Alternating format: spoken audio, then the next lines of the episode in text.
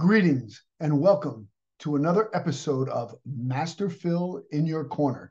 This is episode 111, entitled Judgment. Is all judgment bad? Can it be avoided? And today we actually have another repeat offender here, Gene Zanetti, the lovely and talented Gene Zanetti from the Winning Mindset. We're going to get into his background a little bit, but prior to that, let us thank our sponsors. First sponsor is philross.com, kettlebell, bodyweight, self-defense, martial arts, virtual and in-person training. So you can also get us online at Master Phil Ross on my Patreon channel there. And I'm also available on Burn Along. Master Phil Ross on Patreon is just my videos. Burn Along is a bunch of my videos and training, as well as 2,000 other instructors. We have a couple of books out, Survival Strong, Ferocious Fitness, and the Kettlebell Workout Library, all available on Amazon. Seminars and certifications through the Body Bell Method, as well as Survival Strong. And we also have the Winning Mindset, athlete, team, and corporate coaching, one-on-one presentations and workshops. We have the P3 Training Group, Plan, Prepare, Protect, in-person online courses and workshops for civilian and law enforcement for active threat training. Health is Wealth, virtual community outreach platform for mental and physical health, wellness, fitness, and education. PPVFlix, the Warrior Island Show, as well as other programming. Warrior Island Show is set to drop this fall. The Under Project, supportive and comfortable underwear for men. Fit Team, 100% natural protein, supplements, vitamins, and assorted health products. And One Sleeve BJJ, rash guard, shorts, hoodies, and all sorts of other fight uniforms and apparel. We hope you support our sponsors, and most of them, if not all of them, can be reached from my website, philross.com. Well, without any further ado, Gene Zanetti, welcome back to the Master Phil in Your Corner podcast. So, Gene, tell everyone who maybe didn't listen before, doesn't know who you are and what you do, exactly what you're all about here. Yeah, so myself, my brother Jeff, we started Wrestling Mindset, Winning Mindset, brother Greg Zanetti, all three of us, we wrestled from elementary school right through college. We were all ranked the top 20 Division I wrestlers. Jeff and I were all Ivy League. Greg was two-time academic All-American over at Rutgers. Jeff and I went to Penn. I went on to get my master's degree in sports psychology, exercise science, as well as clinical psychology. And part of that I did while I was coaching at Springfield College as an assistant coach. And really, we just know how mental sports are. I know how it was growing up competing, you know, wrestling better in practice than competitions, you know, just the consistency is up and down. And a lot of it's related to the mental and emotional stuff going on, and seeing it then as a coach and just seeing it throughout life, that this mental, emotional stuff, you know, a lot of times people look at it as the soft skills, but these are really the hard skills. I mean, the people who are the hardest and the toughest, they have these soft skills down. And it's never-ending process, because confidence and motivation don't stay like this. They go up and down with different situations that happen, not only in sport, but life. So basically, we wanted to put this together, Winning Mindset, being able to make mindset coaching, sports psychology specific to each sport, as well as businesses, and have people who've walked the walk, not just talk the talk, which is why you're one of our top mindset coaches. I mean, it's not just a matter of, oh, hey, you know, hey, here's a guy who's a counselor, a therapist, nothing wrong with that. That's great. You're a guy who's lived it. You've gone through it. So you know at a practical level, and wrestlers can relate. And I always felt that was really helpful, having someone who is relatable, where it doesn't feel as much like a doctor's office. Nothing wrong with that. That's great stuff. Absolutely great. But when we're talking mindset coaching for peak performance, middle school, high school kids, a lot of them, you know, prefer to have like a former athlete who's right there helping with them. So that's why we started all of it. Yeah, no, it's great. You brought something up about being consistent, you know, and things. Yeah, I will tell you this, before I did my mindset training, I was consistently inconsistent. You know, you pin the guy who's second in the state, and then you lose to somebody you beat 10-1 like 2 months before. How does that happen? Right? Right. And if you could do it in practice, you could do it in a match. That's right. If you could do it to someone, or how many times people say they had their best competition, they wrestled their best out of state. Well, it's not hard to see what's going on there. They don't know who the guy is. They don't care who he is. They wind up wrestling a little bit better, as opposed to when they're going up against their friends who they always go against at the club, right, or, you know, someone who they've wrestled 5 or 6 times. It's tough. We all know what that's like mentally. Yes. And that's one of the toughest things to get over, you know, is gosh, oh, you know, I know this person, oh, this person's great, whatever. You know, I have all these precognitions going in. You, instead of focusing on your task at hand, you're focusing on all these extraneous things. And again, that's the difference between the predator and the prey mindset, you know? And, you know, this all kind of ties in together with, you know, how you're judged. There's so, you know, it's such an encompassing word, judging, judgment. People are like, oh, don't judge me. Don't judge this. Don't, I mean, unfortunately, or fortunately, whatever the case is that we're judged constantly. If you have a job and you go there and you work, right? If you're doing good work, you're being judged, you're getting paid. If you're not doing good work, you're being judged and you're getting let go. You know, you're being judged in a wrestling match. You're being judged every time you walk out the door. You go for an interview. If you come in with piercings and tattoos all over yourself and hair all over the place, I don't have to worry about that. But, you know, are you putting your best foot forward? Are you being judged? And what are you going to blame it on? You're going to blame it on your appearance? Well, maybe you should think about that. So, and then of course the ultimate judge is our almighty God. And we're all, at some point, we're going to be judged. So, you know, I think we have to kind of accept that we're being judged and deal with it a little bit better. What do you think that psychology is behind the no judgment and the fear of judgment? And now all of a sudden it's a bad thing.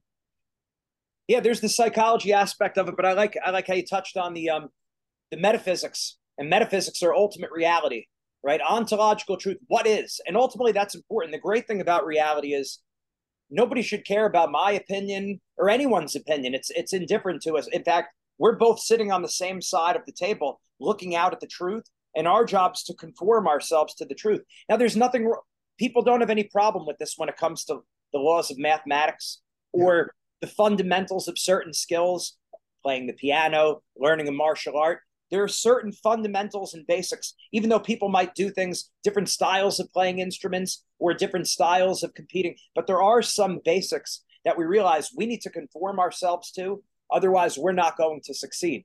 Like I said, laws of mathematics being like maybe the most extreme of that. Well, the moral law, really what domain are we in? And we're talking about judging. We're in the domain of morals, right? And what are we doing? Should you judge or should you not judge? And it's an important question. And I like to taking it from the top. Where are people probably coming from? Most people, most of the time at the general level, a lot of people look in the Bible and they see Jesus said at the Sermon on the Mount, judge not lest ye be judged. Okay. What does that mean? What does that mean? That's an important question. So what a lot of people do is they'll just look at this at face value and say, judge not. That's it. Jesus said it. That's what he meant. Well, that's again, the beauty of the church and having 2,000 years of tradition to be taught. What exactly does this mean? So I was prepared for this. So I wanted to, because this is where most people are coming from. They're saying, well, we're hearing from timeless wisdom, don't judge, right? So I go to the commentary right here. And what I see here, judge not lest ye be judged. For with the judgment you pronounce, you will be judged. And the measure you give will be measured that you get. Okay, so when you look at the commentary here, this is Matthew 7, chapter 7, verses 1 through 6. And it says, Jesus' teachings on judgment is two-sided. He condemns judging others' faults. We are incapable of judging with fairness and accuracy since God alone knows the heart. But it says, however, number two, Jesus commands us to exercise critical discernment, and examination is necessary to avoid profaning what is holy and embracing what is false.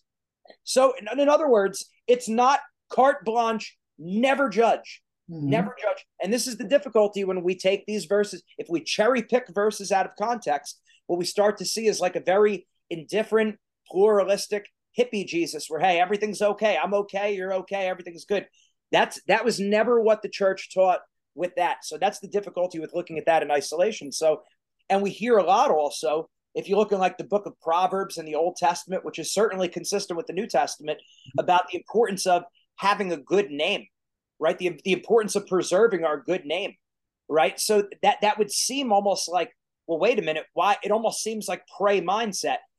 Like we shouldn't care what other people think about us. Well, no, it's both and. It's not either or, right? So yes, we don't want to be preoccupied with what other people think about us, other people's opinions, looking good or looking bad, but it actually is an honorable thing to seek honorable ends and then to even accept honors that are bestowed upon us. It's funny that we talk about this today because I was literally reading Aristotle's Nicomachean Ethics with the commentary by St. Thomas Aquinas. Yeah. And this is 300 years BC, and talking about magnanimity. Magnanimity means striving for excellence in all things, especially great things.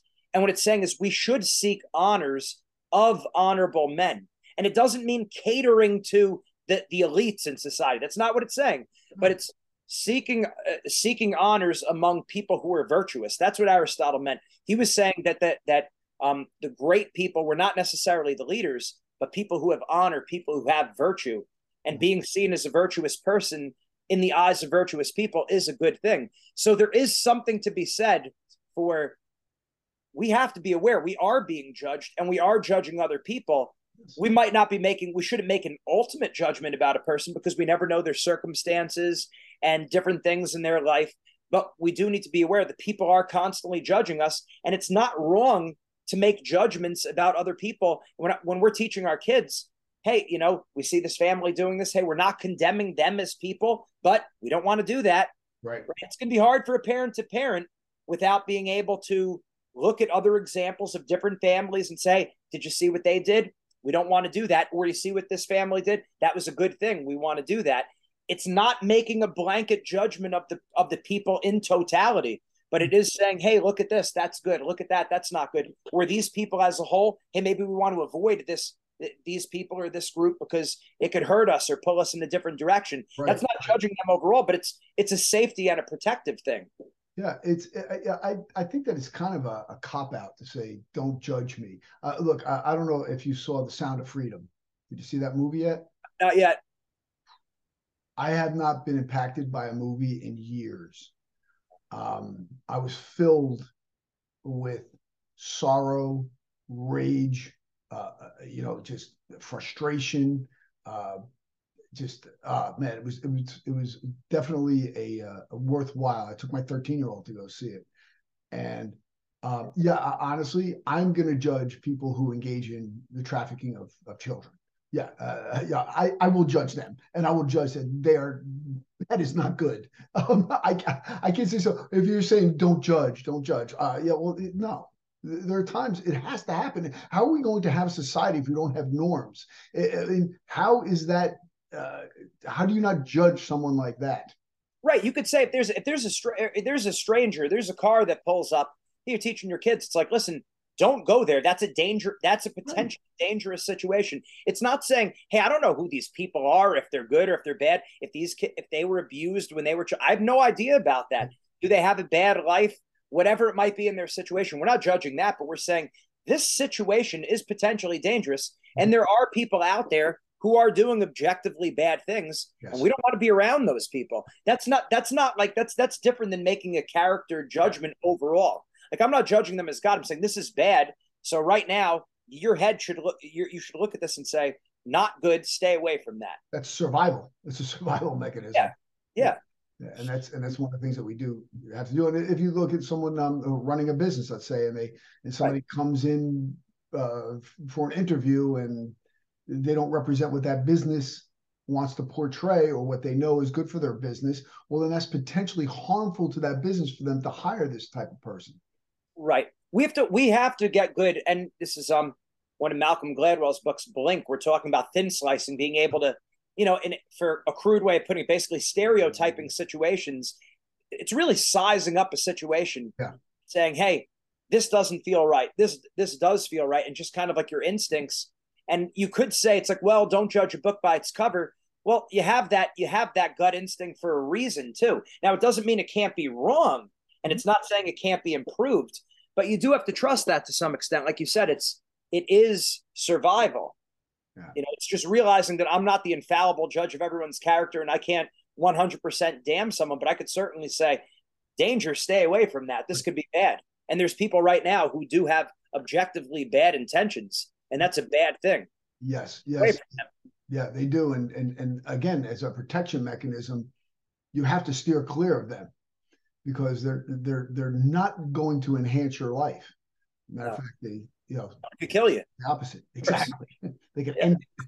Where's that, like when people say, you look at, Planet Fitness, no judgment zone, okay? Which is actually a fallacy, because if you lift heavy weights there and grunt, they throw you out. They just judged you. So that's one thing I found is some of these people that go with the don't judge me, yet they're judging because you're judging or supposedly judging or holding to a standard. It's again, the metaphysics is off. It's a theory that flies up its own rear. It's self-refuting. It's self-referential incoherence. Exactly. When you say there's no such thing as truth, you just made a truth statement. You never know.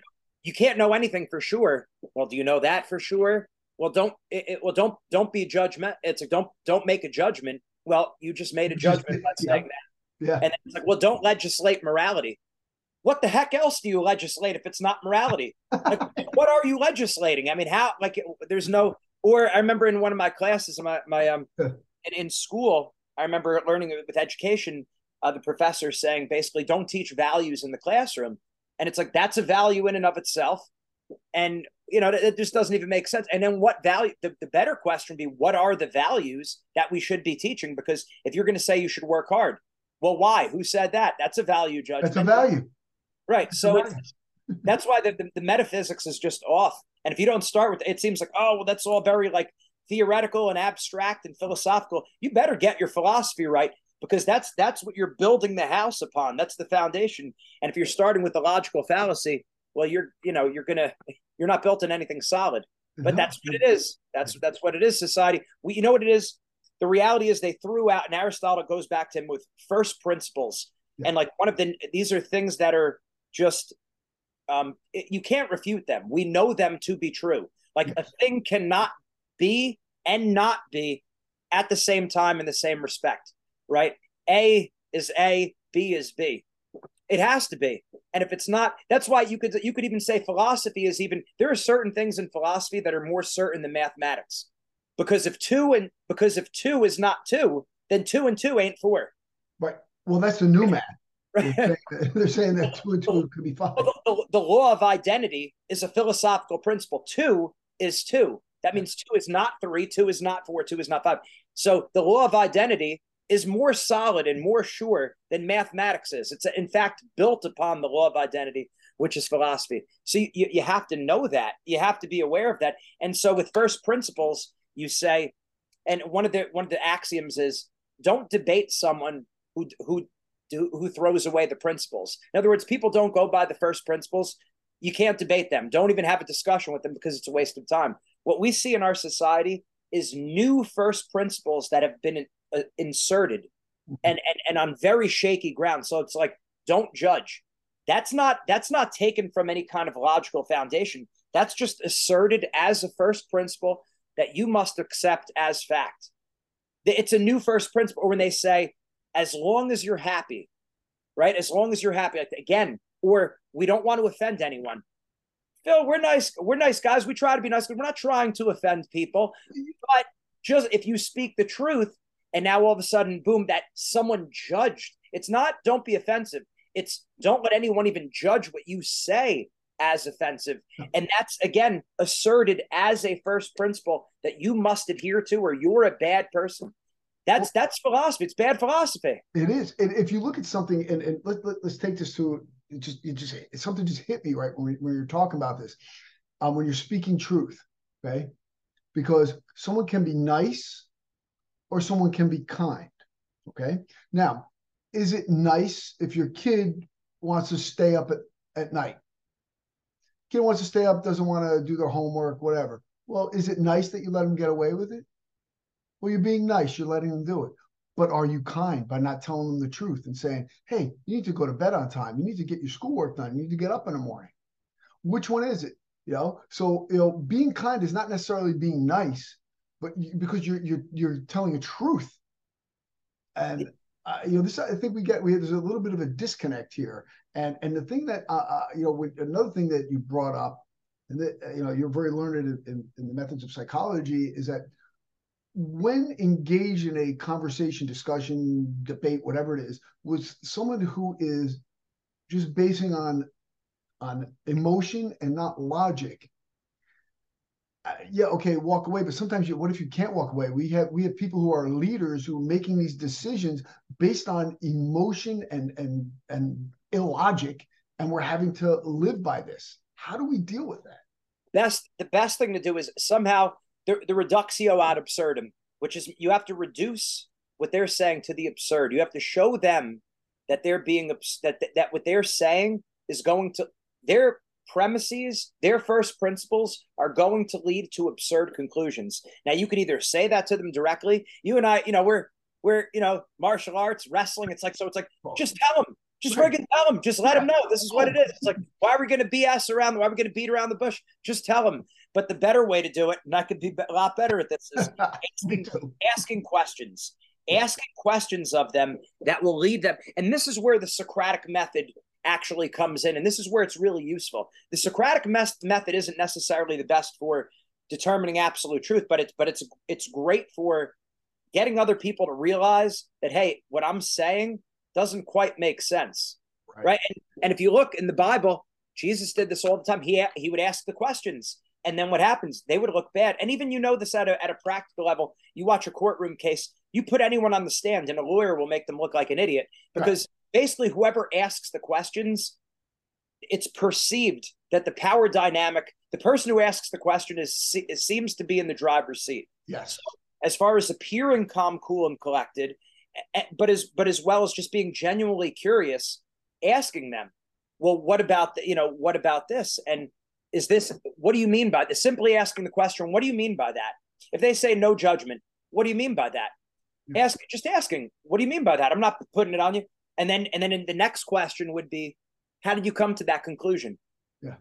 So get them to start putting their chips on the table, as opposed to sometimes what we do with our mentality is we put our chips on the table, and no one necessarily asked us to put our chips on the table. Yes. They're the ones we know don't make sense. Let them volunteer information. And then what a lot of times you find is when a lot of these liberals, they put their chips on the table. They don't really, and again, I was there before too. So I'm not pointing the finger. I was back there in college too.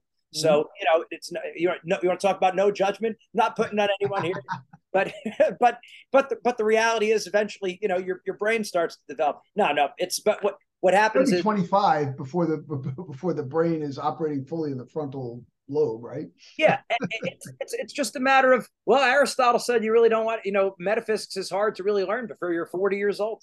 Yeah. But in any event, a lot of us, we don't have a real reason for why we believe certain things other than like the feeling, like I don't want to offend other people, those false first principles. So when we ask other people to put their chips on the table, what do you mean by that? How did you come to that conclusion? And then just asking questions, you'll realize that a lot of times they don't have a well thought out position. They're just saying things that they've heard before. They're just repeating lines they've heard. And we're all guilty of it again.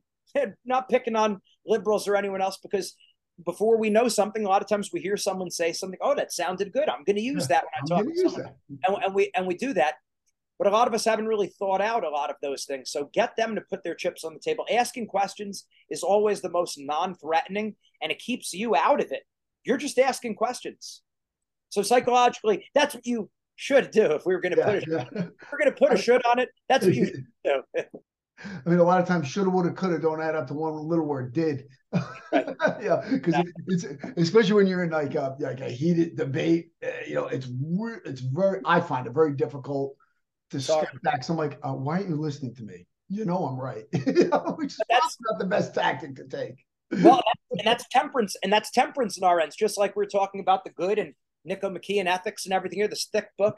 And when you look at it, it's like there's many different virtues. There's prudence, there's justice, there's fortitude, and there's temperance. Yeah. We might be really good on like the fortitude dive in. Well, there's temperance also, self-restraint. So in other words, we're all working on something. So if you want to talk about not judging, everyone's got their own cross, and it's all built specifically for us. So, even the people who might, even if you're closer to truth than someone is, you're still working on something else, and so am I. So no one has to feel judged in that sense. Like, we're all in this together. Nobody's perfect. No. And I tell you, look, I hold a pencil. I said, nobody's perfect. So what's on the other end of this pencil? An eraser. Why? Because we make mistakes. See, mine is down. I've made a lot of them. So. Right. Exactly. A lot of mine are worn down. God, it's good stuff. Yeah.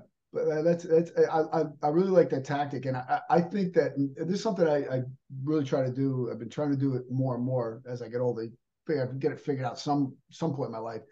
Is just stopping, taking a breath. And you know what? From the mindset training, a lot of times what I do when I know I'm going into a situation, I'll do those 3 deep breaths that we recommend, right? I'll tell you that it's amazing how much it helps. It's amazing. Just do 3 of those, man. It just pulls me down. Well, we need it. And having a relaxation image and having a reset button when we get in those moments, because it's very hard. And you know, of course, is there some pride probably laced in where, like, I want to teach you and I want to be like, yeah, I'm sure that's there. But it's not just that. It's also like, hey, I see you're going down the wrong road. I don't want you to make that mistake. This is hurting you. This is killing you. So it's like, it's hard, because in your head, it's like, if someone's going towards a cliff, you want to say, stop, get back. Yes. And we want to do that. But then when it comes to sometimes different issues and hot button issues in society, you do that and it turns people off. Sometimes, we do that. I do it. I'll speak for myself. Mm-hmm. So it's like, we can't apply that necessarily always to people. Yeah. Right. But get them to put their chips on the table, ask them questions, and then show them how their premises are going to lead to absurd conclusions. And then, I think also it helps when I'll say, hey, look, I try to relate. I'm no different than you. I thought these things in the past. I made this mistake. And even sometimes just saying, like, how the whole thing is based on non-judging. It's like, hey, I'm not judging you as a person. Just simply doing that. Sometimes people then take a breath, and then they're able to open up and actually make a change. Yeah. So you're still judging in at the micro, but not at the macro. Yeah. Like, you're not judging their soul, but you are still judging. So, you know what I mean? You're still judging actions. You're judging just an aspect or an action as opposed to a whole entity. Yeah. Cool. I mean, that's like, I'll tell you, just that, the probing questions, I think is key. Just taking a step back, and it's very, very difficult, especially like when you have a strong personality, not to just put it forth. And it's like, dude, I study this stuff. I've lived it. I know what I'm talking about. You need to listen. And the funny thing is, the closer you are with the person, the harder it is to pull back. Right? I mean, I'm great with people outside of my house. But all the more important for us to practice our temperance, because those are the people we're around the most. It is very, very hard, because it seems like, I don't know, maybe because we're holding them to the standards that we hold ourselves. It's a lot. It's difficult. Well, also because you figure that they're going to, heed your example, and you love them, and the other thing, and you want the best for them. At the end of the day, you realize, when it comes to, there's very little you could control in this world. You control yourself to a very large extent, not every single aspect of everything, but we have a lot of control with ourselves. We do have a good amount of control in our home environment.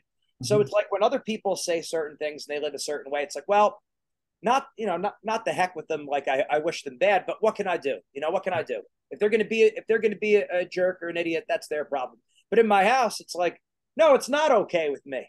No, I do care. I do care about you. And it's not all right. Yeah, it's not all right. Yeah. Yeah, I had a little bit of meditation today. Went out by my frog in the back. The frog came back, Jorge. So I went out there by the pond and meditated today. That was great. Just 15 minutes. I'll tell you, so that helps a lot, though. Yeah. Clarity. Yeah.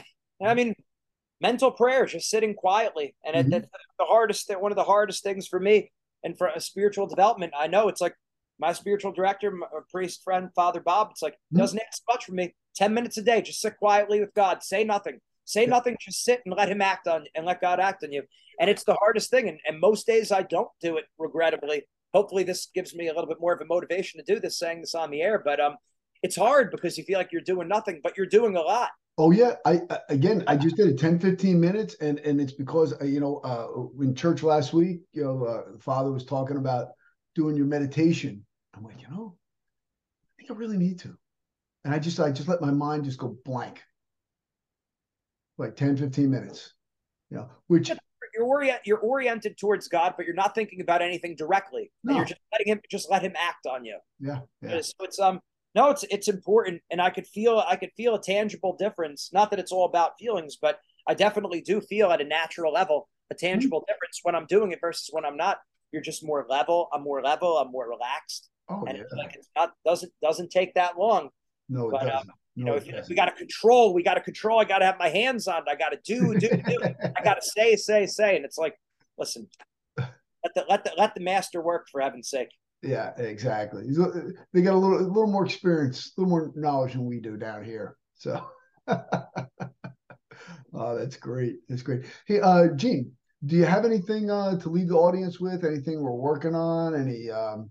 Any new stuff that they're doing at Mindset that you want to get people involved with, or anything else? Because we're going like gangbusters. I mean, I'm completely booked. Oh yeah. No, it's something that just addressing that area of life. That's what it really comes down to: mental, emotional, everything. It's for everyone. It's not just people who are struggling. It's people who want to get the most out of themselves. Right. The biggest mistake, I think, is not addressing it head on. That it is important to talk to someone, to be coached, just like anything. You want to get good. We're talking about the faith. You want to get stronger in the faith? You need a spiritual director. You want to get stronger physically? You need Master Phil. You need to get a personal trainer. You want to mindset? You got to be working on your mindset. You have a coach. Yep. You have a coach. Anything you're trying to be, your business, you got to have a mentor. Any area that you want to be successful, you got to have a mentor. And mindset is too important to leave to chance. So you got to be working with them. A mindset coach. And of course, I'd love to work with everyone. We love to work with everyone. If our thing isn't for you, just work with it with someone. Of course, we're happy to help everyone, but make sure you're putting time in on your mindset, whoever you are, whatever you're doing. The funny thing is that, people say, gosh, if someone's strong, right, do they stop working out? That's crazy. Right? It's crazy. Same thing with your mind. If you have a good mindset, well, you want to keep it good. Yeah. Do you start lifting weights after you get overpowered in a match, or do you do that proactively so you overpower them? Exactly. Yeah. You know what I mean? Yes, I get it. Losing a match, getting overpowered gives you a jump start. Like, hey, I better really start taking my lifting more serious, my training more serious. But you don't start your training after getting overpowered. It starts before. So yeah. Excellent. Great stuff. Thank you, Phil. Oh, pleasure. Thank you. It's always a pleasure to have you on. People, if you want to get in touch with the Winning Mindset, of course, just go to zwinningmindset.com. And, other than that, thank you very much for being with us. And Gene, again, thank you. I mean, you're just a wealth of knowledge. I love having you on the podcast. I'm like, gosh, I got to study more. I'm reading a lot, but God, I got to read more. So, all right, great. Thank you very much. And guys, Master Phil signing off. Strength and honor.